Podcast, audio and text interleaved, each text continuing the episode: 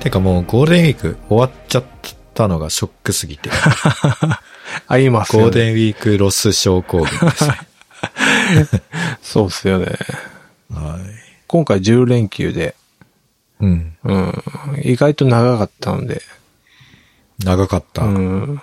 けど終わってしまった。もう、本当に、すぐ終わ、秒っていうか、な、うん。すぐ終わりましたね。そうですね。いや、なんかワクチンを、あのーゴールデンウィーク終わりの金曜日に打って、ああ、なんか言ってましたね。そうそれで、ちょっとなんか、結局、まあ、1日半ぐらい、ちょあっあ、と潰れちゃったので、やっぱ土曜日はダメでした。えーっとね、土曜日の午後、お昼ぐらいまでちょっとなんかだるくて、ああ、はいはい。うん、まあ、そっからはなんか、普通通りだったんですけど、熱はあんま出なかったんですか熱はね、出たけどね、まあそこまで、多分8度ぐらい。ああ。あ、でもまんまでだったと思ううんまあまあでなのか。はい。はい。まあ、そん、そんぐらい、そうですね。それで、なんか、最後が、ちょっと尻すぼみになったのが、ちょっと残念でした。次は、次はもっと、ちゃんと休みたい。前半は良かったんですか前半はね、うん、特にね、何もしなかったんだけど、全体的に。あのー一人で安居酒屋に行って、おおいいっすね。ホッピーを飲んで、はいはないんはかい。こう、トン、なん、とん、なんだろう、トン、トンペイ焼きとか、はいまあそういうホルモンとかああ食、べて、こう、一人で酔っ払ってっいいっすね。ていう、そうですね。せんべろ。せんべろ。ただ1000円じゃ済まないっ ていう。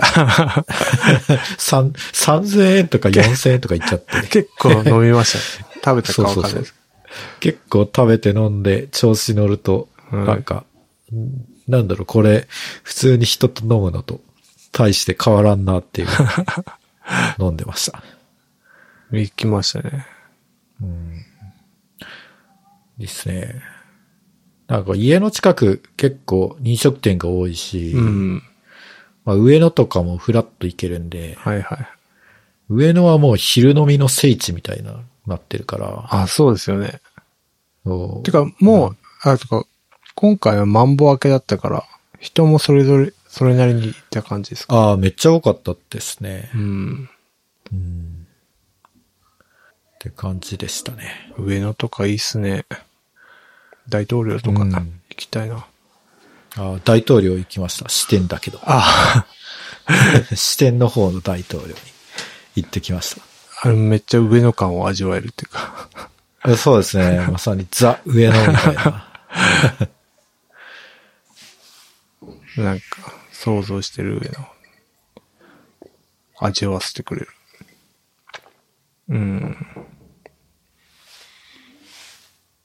じゃあゴールデンウィークはゆっくり、のんびりしたって感じですかね。そうですね。特に何も生産的なこともやら ず。一切やらなかった。あ、そうなんです。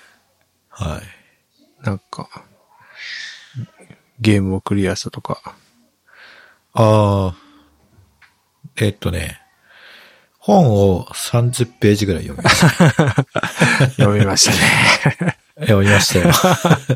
10日間もあったのまあ、これでしばらくは、連休はないから。本当ですよ。祝日がね、もうね、うん。海の日までない。ないっていう。衝撃の事実 です。こんな、昔ってメリハリあったんですかね。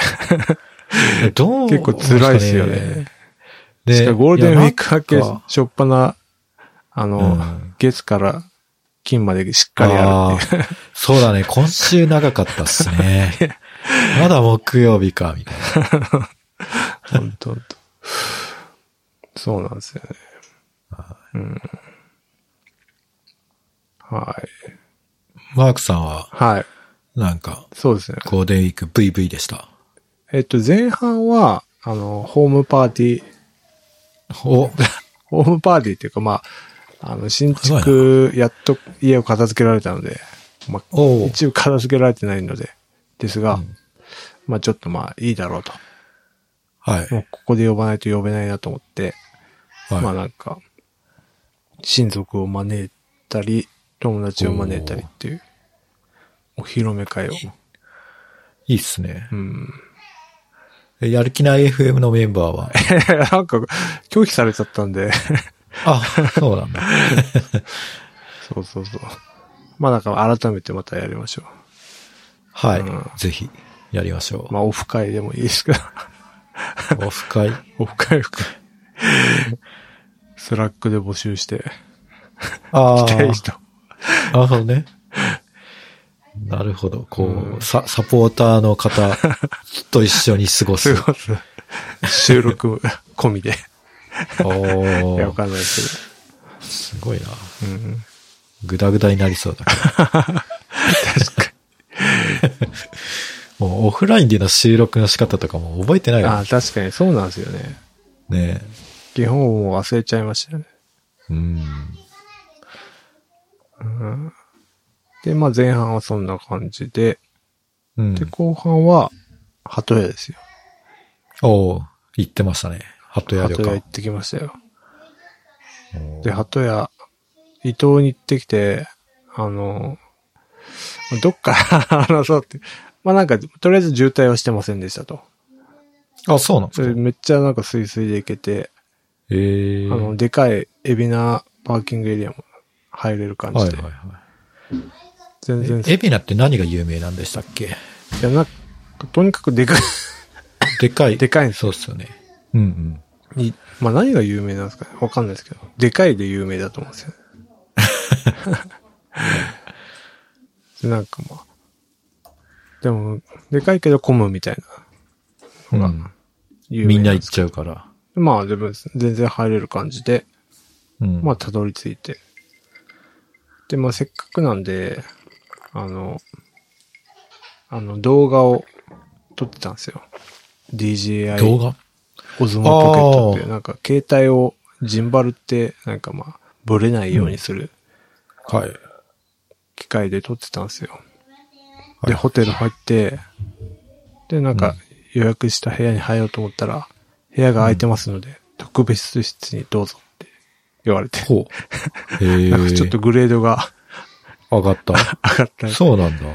それはなんか空い俺ての中ではもう、動画持って、うんだからジンバルとか持って、撮影してたから、YouTuber だと思われたんじゃないかって。ああね。こ いつ、こいつなんか、紹介する気だっでそれちょって。とグなレーんドか悪いこと言われたらたまらんと。ハット屋の人が判断したんですかね。うん。で、まあ、なんかでへ部屋がグレードアアップしてすげえよく、まあなんかいい部屋になって、うん。まあ、つ泊まりましたと。ええ。で、なんかプールがあるんですよね、鳩屋。はい。で、プープル、ール。 プーうル、ん。まあ、プールっていうか、まあちっちゃいプール。うん。で、あとなんか洞窟に滝が流れてるみたいな、なんか。うーん。まあ謎のプールが、まあ子供用なんですけど、まあそこ行って、うんまあなんか、普通に遊ばせて、貸し切り、ほぼ貸し切りでしたね。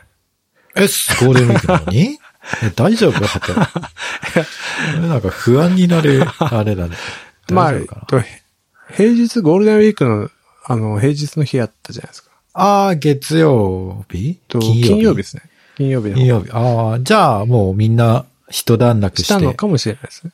うーん、かもしれないですね。ピークは超えていったので、多分空いてたのかもしれないですけど、まあ行って、でめっちゃ空いてていい感じで、うん。まあ子供遊ばせて、おーよかったっすね。で、あの、噂の、あ と噂だったか、そっか、あんまし知らないかもしれないですけど、大浴場が、亀が見れる、はい魚がはいは泳いいはでい水槽がある、大浴あり場ま、すね。楽しみに行ったんですけど、はい。なんか、あれですね。まあなんか、ブラックライトじゃないですけど、ちょっと薄暗い感じで照らされてて、へ え。謎にムーディーな感じ。 まあまあでも、子供は喜んでましたけど、まあ、大人はそんな感じですかね。普通な感じ。 でもやっぱなんか、もう旅館のスタイルは本当変わったんでしょうね。なんかもうその大浴場っていうのに力入れなくなってんのかもしれないですけど。なんかもう大浴場にあんま手入れて、改装とかしてなくて、うん。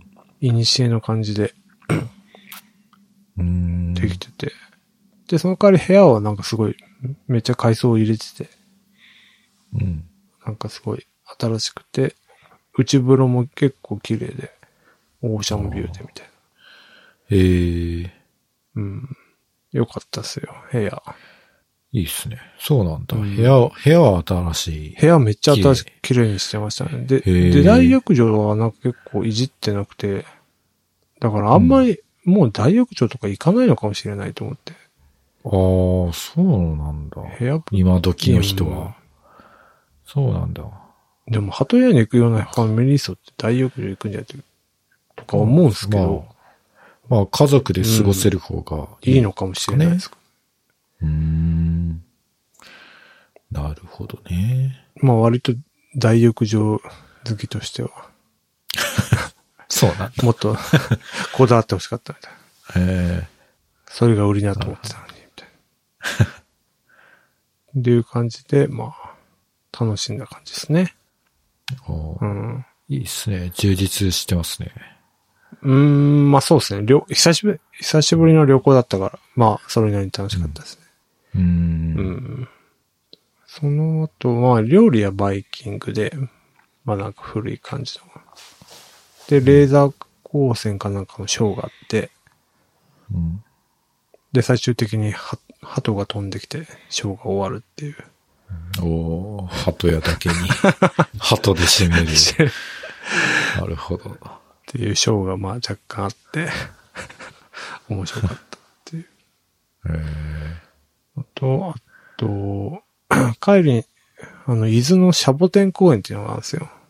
シャボテ ンなんすかしサボテン公公園なんですけ ど、あそこなんか動物と触れ合えるみたいああ。な。なんか、超近いですよね。ええうん。で、なんか、ああ。触れ合い型。そうですね。うーん。で、急にああ息子が、カカピバラとかいう。あ、そうです、そうです。カピバラに触れたり、鳥を間近で見れたりとか。おーいいですね。上層教育にいいですね。いいんですかね。いいんじゃないですか。うん。うんなんか動物と触れ合うって。急に子供が餌やりに目覚めて。うん。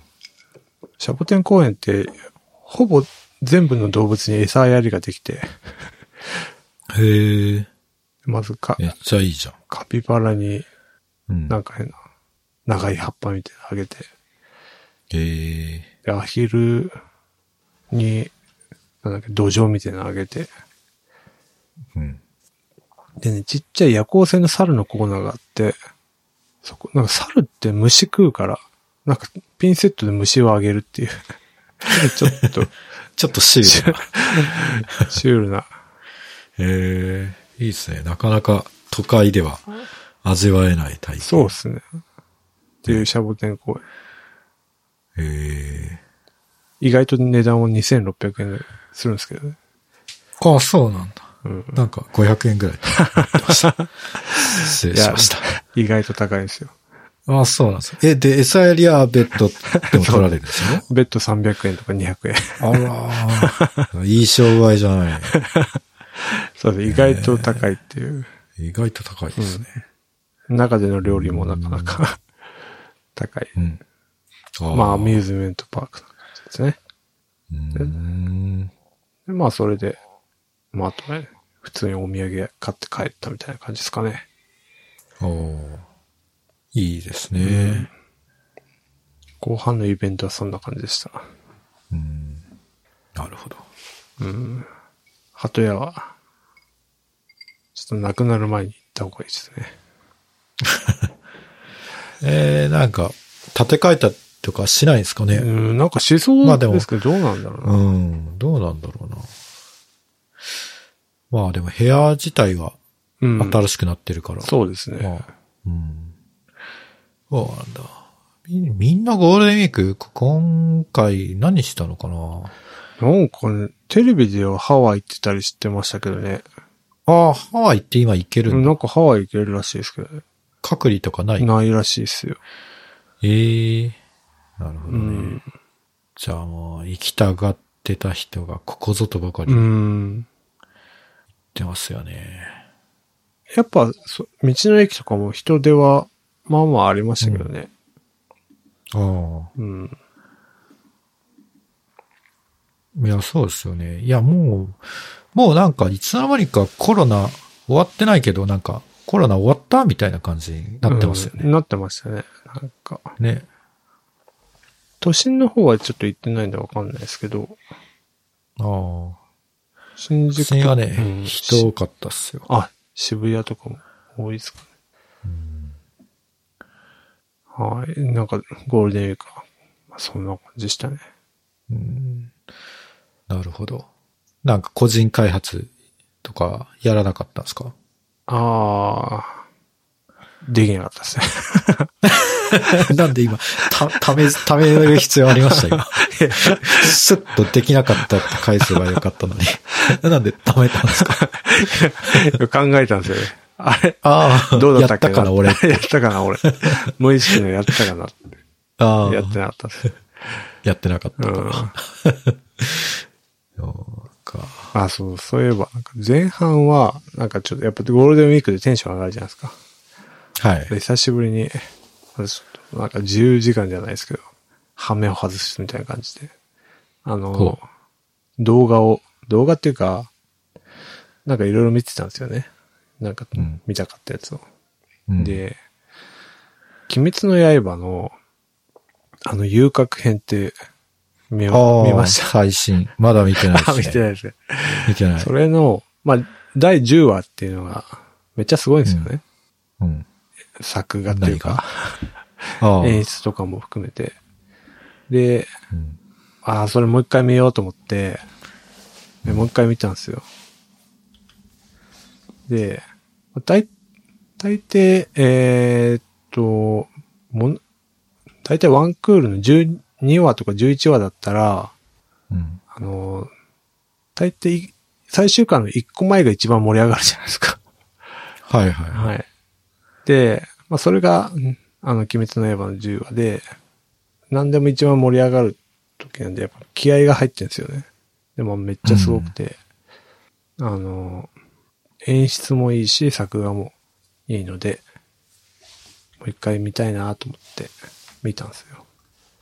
で、それを見てたら、うわあやっぱいいなみたいな感じで、見てた、で、その YouTube でもまあ検索してたら、あのリアクション動画って知ってますジャンル。えなんすか何か、リアクション芸人みたいな。そうそうそうみたいな感じで、なんかあの、そへのー動画を見てリアクションするっていうだけの YouTube ほー知ってますそうい、いうやー、初めて。そういうジャンルがあるんですよね。えー、し、いろんなものが生まれますね。 で、その、鬼滅の 刃の10話のリアクション動画っていうのが、まあ、文脈で言うと、なんか外国人がうそのアニメを見てすげえっていうのを見て喜ぶみたいん ん何それなんか複雑だね。な。そ のなんかアメリカの人とかヨーロッパの人がうん日本のアニメを見てうん、めっちゃリアクションしてるのを見て楽しむみたいな。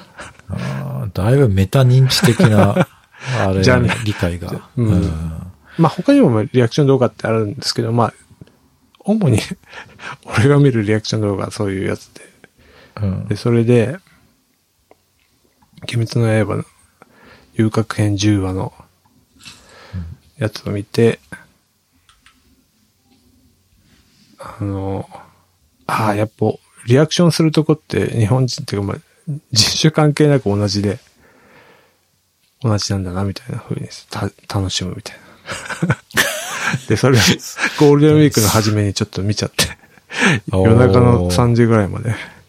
へーえ。そういう楽しみ方をするどものなんですかああ、人類皆共通だ。多分だから、文脈的には日本す、すごい的な話だと思うんですよね。ああ、なるほどね。うん。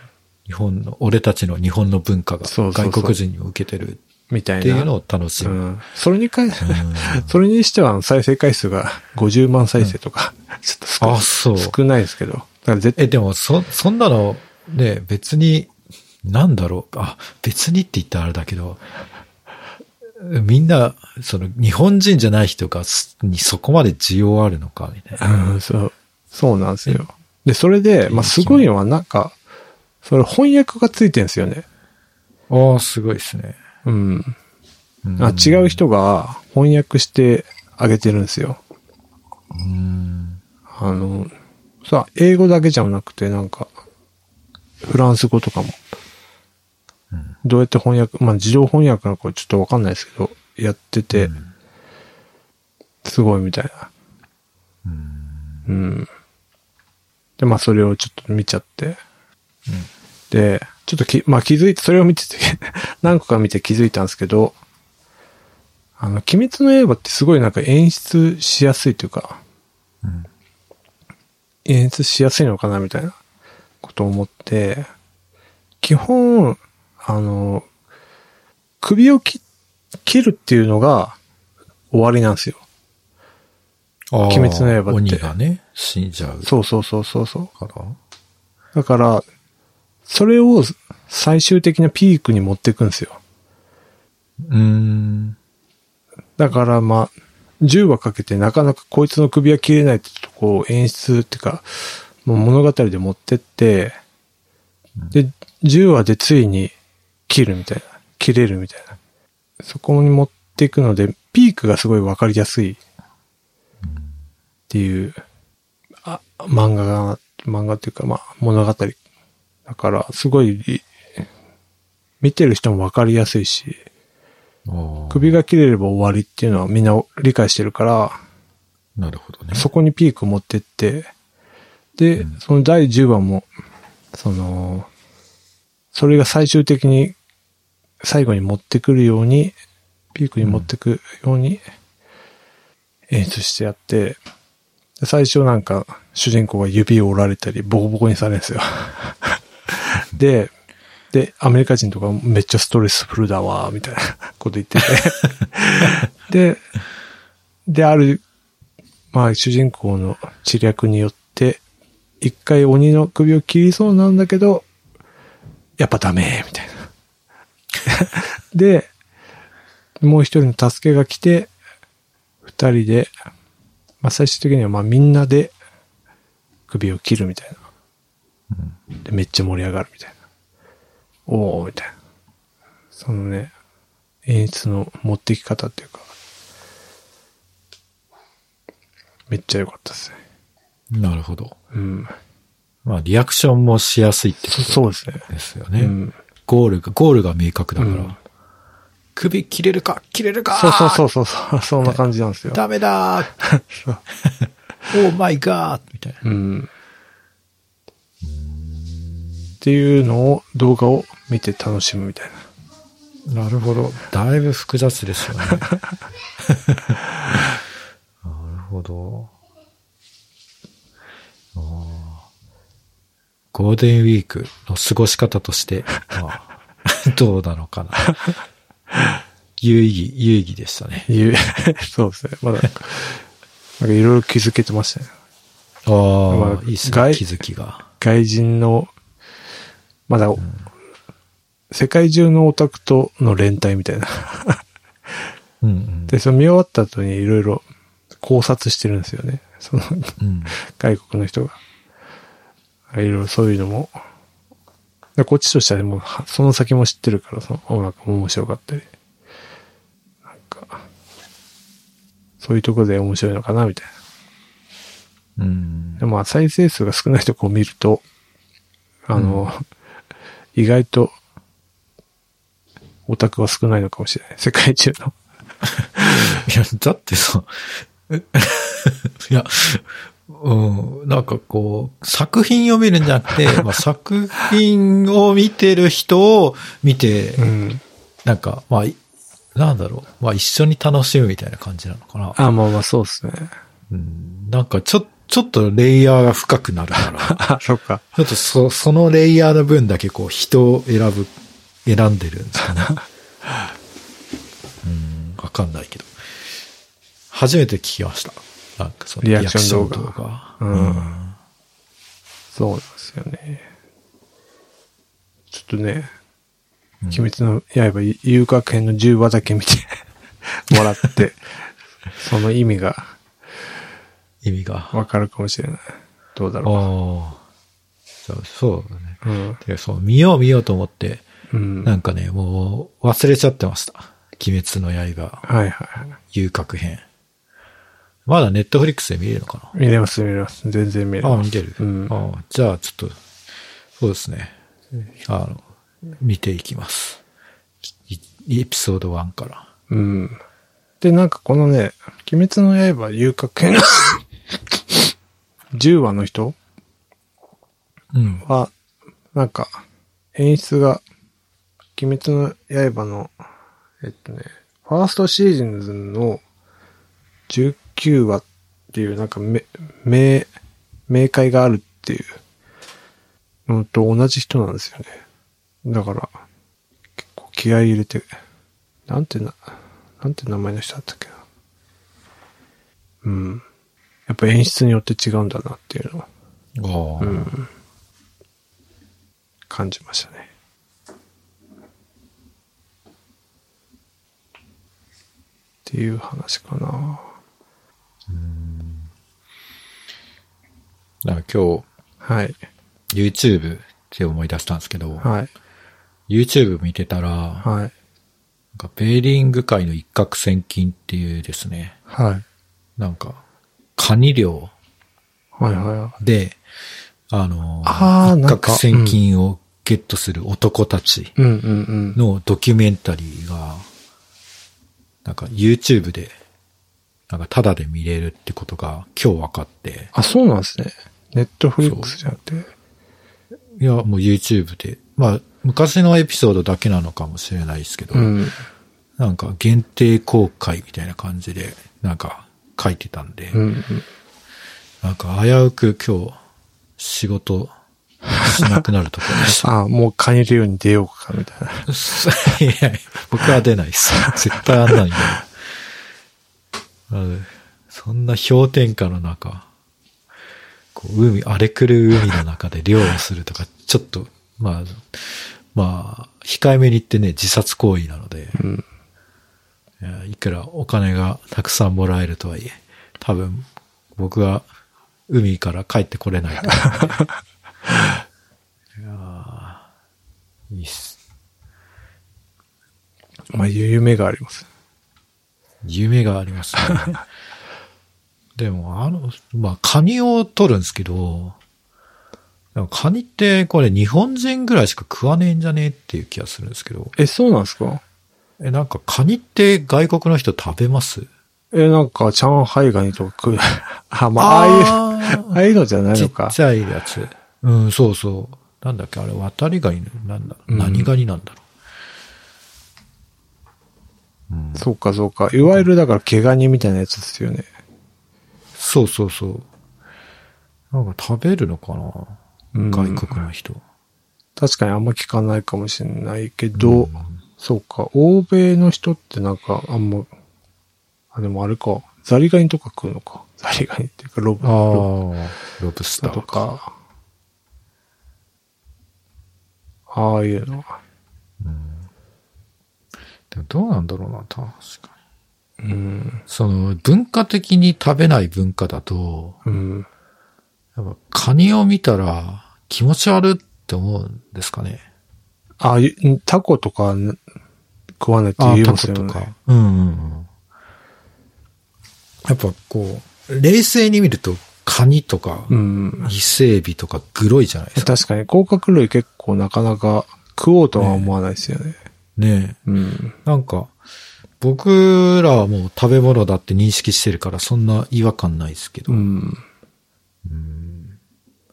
なんか、あんまり馴染みがない人が見せられても、これを食おうとはなかなかうん。確思わかないにの。かな。うん。まあちょっと、仕事もう嫌だと思ったら、ちょっとベーリング見て会み。てください。 はい。はい。あの、鬼滅の十話の人は白井俊之さんでした。ああ、伝えてお存きじた上いげななかったですが。白井俊之。はい。ちょそサブカルついでにもう一個いいですか はい。あの、今 NHK でやってる17歳の帝国っていうやつがあるんですけど、は知ってますい。いや、知らないっ す。なんかうん17歳知らなのい帝国っていうやつが、ドラマがあって、はどういう話かっていうと、なんか 2020X ね、日本は没落して、少子高齢化と高失業率が上昇に上げていたと。い。で、そのい今じゃないですか。実験都市を計画してて、そのある特区において、その AI による統治みたいな、実験都市みたいなやつやって、その AI が、なんかその、総理大臣とかを選ぶみたいな。 うーん。で、なんか、その選選ばれたこう、総理大臣の高校生が選ばれて、まあその人が改革をしていくみたいな。で、なんかまあ、一瞬なんか AI が統治している、でもなんか結構いいろいろ AI の全てを判断任せるから、なんか独裁っぽくなっちゃってるから、まあなんかその、記事、記者役の人に、これはどうなる、この実験投資はどうなるのか、17歳の帝国はどっちに進むのかみたいな記事から、まあ、17歳の帝国みたいな。うん。で、これが、吉田玲子っていう人が、まあ、脚本。で、もうこの人アニメの人なんですよね。うん。で、なんかプロデューサーも、誰だっけ、佐藤あゆみっていう人で、なんかその、大目、大豆田十和子とか、3人の元とって、なんか、ちょっと去年流行ったドラマとかをやってる人で、で、主題歌が、バンドユータっていう人で、まあなんか、米津玄師とかと一緒にやってて、で、ここら辺のメンツを見るとすごいなんか、もうなんか俺が知ってる知ってるみたいな。なんか、そうなんだっけ。ポップライフっていう、なんか、ポッドキャストでああ、まあ紹介してたような人たちばっかで、こう知ってるプラ人イ。フって田中総一郎。そう、旦那そうな やつを紹介してた。 その、米津玄師の回でバンドさんも出てきたし、その後なんだっけな。大豆田のやつの脚本の人誰だっけうーん。あ、バンド、坂本雄二か。坂本雄二会で出てきたプロデューサーだし、とか、なんかそこら辺が出てきて。で、話もなんか、その、そそもそもこれを見ようと思ったツイートが、東がツイートをリツイートした、引用リツイートしてたやつがあって、まあそれを見て、見たんですけど、うん。その、一般医師2.0って、 まあ、まあ、どう通じるかわかんないですけど、まだそういう、とかそういう、なんかその、思考実験的なやつを、が入ってたりしたので、面白いみたいなこと、ツイートしてたんで、あれを見てみようと思って見たら、まあなんか面白かったんで、紹介しました。うん。面白い。そうですね。まあでも、まだ1話しかやってないんで、ああ、これからの。うん。えまず、今、高校生が任命されて、えうん超監視社会みたいな感じで、うん。もうひ一人、人類一人一人が監視されて、 トレースされてるんですよ。おうで、AI に統治されてて、まあなんか、その AI が3つあって、まあ、これはエヴァ的な感じなんですけど、ヘキサとなんとかと、まあ3体いて、で、それも、尾形めぐみが恋してたりとか、 まあなんかすごい時代感があるなるほど。うん、あって。で、なんかし、いく第1話では、いきなり市議を解解体するのかなうん。なんかそそこから始まってどうなる最終的にこれは独裁になるのかどうなるのかちょっと面白いですねでも5話しかないので見やすいのかだと思うんですよえ、マークさん的にはうん AI が統治する世の中が来ると思うんですかどうなんですかねやっぱやっぱエヴァエヴァ世代としてはそのは3人の AI に討議してもらって決めてもらうのがいいんじゃないですかい。 本当にそう思ったんですね。 あ、自分の未来ですよ。はい どうなんですかね。ちょっとこれを見て決めたいと思い ます。いや、わかんないですけど。どうだろうなそうっすね。別になんか、じゃあ、逆、うん。いや逆に仕事でう、ん。今日その、統治するための AI 作るから、ちょっと、マーク、ちょっとコード書いてよって言われたら。そうっすね。でも AI は AI とか理解できない域まで達してんですよね、多分。人間が人。間じゃねなんでそうなんなでったのか答えを、なんでそういう答えを出したのかっていう。うん。だからまあ、それを、地球外少女じゃないから、それを言霊と受け取るのか、占いと受け取るのか。うーん。私は、まあいいんじゃないですか。え いやいやえ、鶴岡さんどう思いますええうーん。そうだな。いや、なんか試しにやってみるのはいいんじゃないですかね。うん。どっか、なんか、ヨーロッパの先進国っぽい国が、あ、シリが、シリがシリがちょっとやる気を出してしまいました。 危ないうん。危ない。うん。なんか、わかんないですけど、ルクセンブルクとかそのあたり が、なんか率先してやってくれると。だからこれも、だからある地方都市によって、うん。実験としてやってみようみたいな。ええでもそんな日本の行政のあり方だとそんなにこう一つの市区町村とかに権限与えられないとか、そ、その辺のなんか、あれはちゃんとしてるんですかね。うーん。あ絶対日本じゃできないですよね。あの、それをなんか、一応、立て付けとしては総理大臣命令で何でも OK みたいな感じになって、あで、いきなり第1話で死期解体で、で、第2話で、今予告編しか見てないですけど、その、あ、うなんん。だっけなんつうんですかね、市役所みたいなところを解体するみたいうん。な風にななるって感じなんですけどね。AI は3体いて、鳥、経済成長を司る AI、ヘキサ、ウェルビーイングをつけ司るやつと、ノナ、持続可能性を、の3つの AI で構成されてるらしいです。っていう。どう思いますどう思いますかまあ、ちょえ、でもその何を入力させればいいんですかね。ああ、要はまあ、ガベージイン、ガベージアウトになっちゃうってことですね。あ、そうそうそう。だからそうん。なんだ結局人類の歴史みたいなのを覚えさせても、その ガベ歴史を繰り返す。ガベそうーそジなんですよ。うまた戦争起きちゃうよ、みたいな。うん。ねえあ定期的に戦争っていうのを起こせばいいんだなって AI が学習するかもしれないし。これもでも、ああまた東のやつになっちゃうんですけど。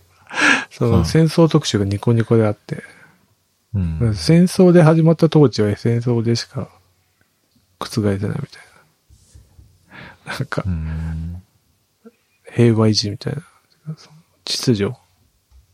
うん。だからそういうのを学習しちゃった場合は、まあとりあえず戦争すっかみたいな、なっちゃうのかもしれないですよね。 そうですね。その方が持続可能だと思えば、うんなっちゃう可能性はありますよね。うん。まあ、そうですね。まあ、結論が出ないので、はい。ちょっと、この辺にしときますか。はい。ちょっと17歳の帝国、毎週土曜 日、やってますんで。はい。はい。では、やる気ない FM、やる気ない FM ファンクラブを運営しております。ノートのサークル機能を使って運営しております。月々200円を払っていただければ、メンバー限定エピソード、メンバー限定スラックチャンネルにご招待します。よろしかったらどうぞ。はい。今日はどうもどうもマークですは言わなかったですね。確か、マークです。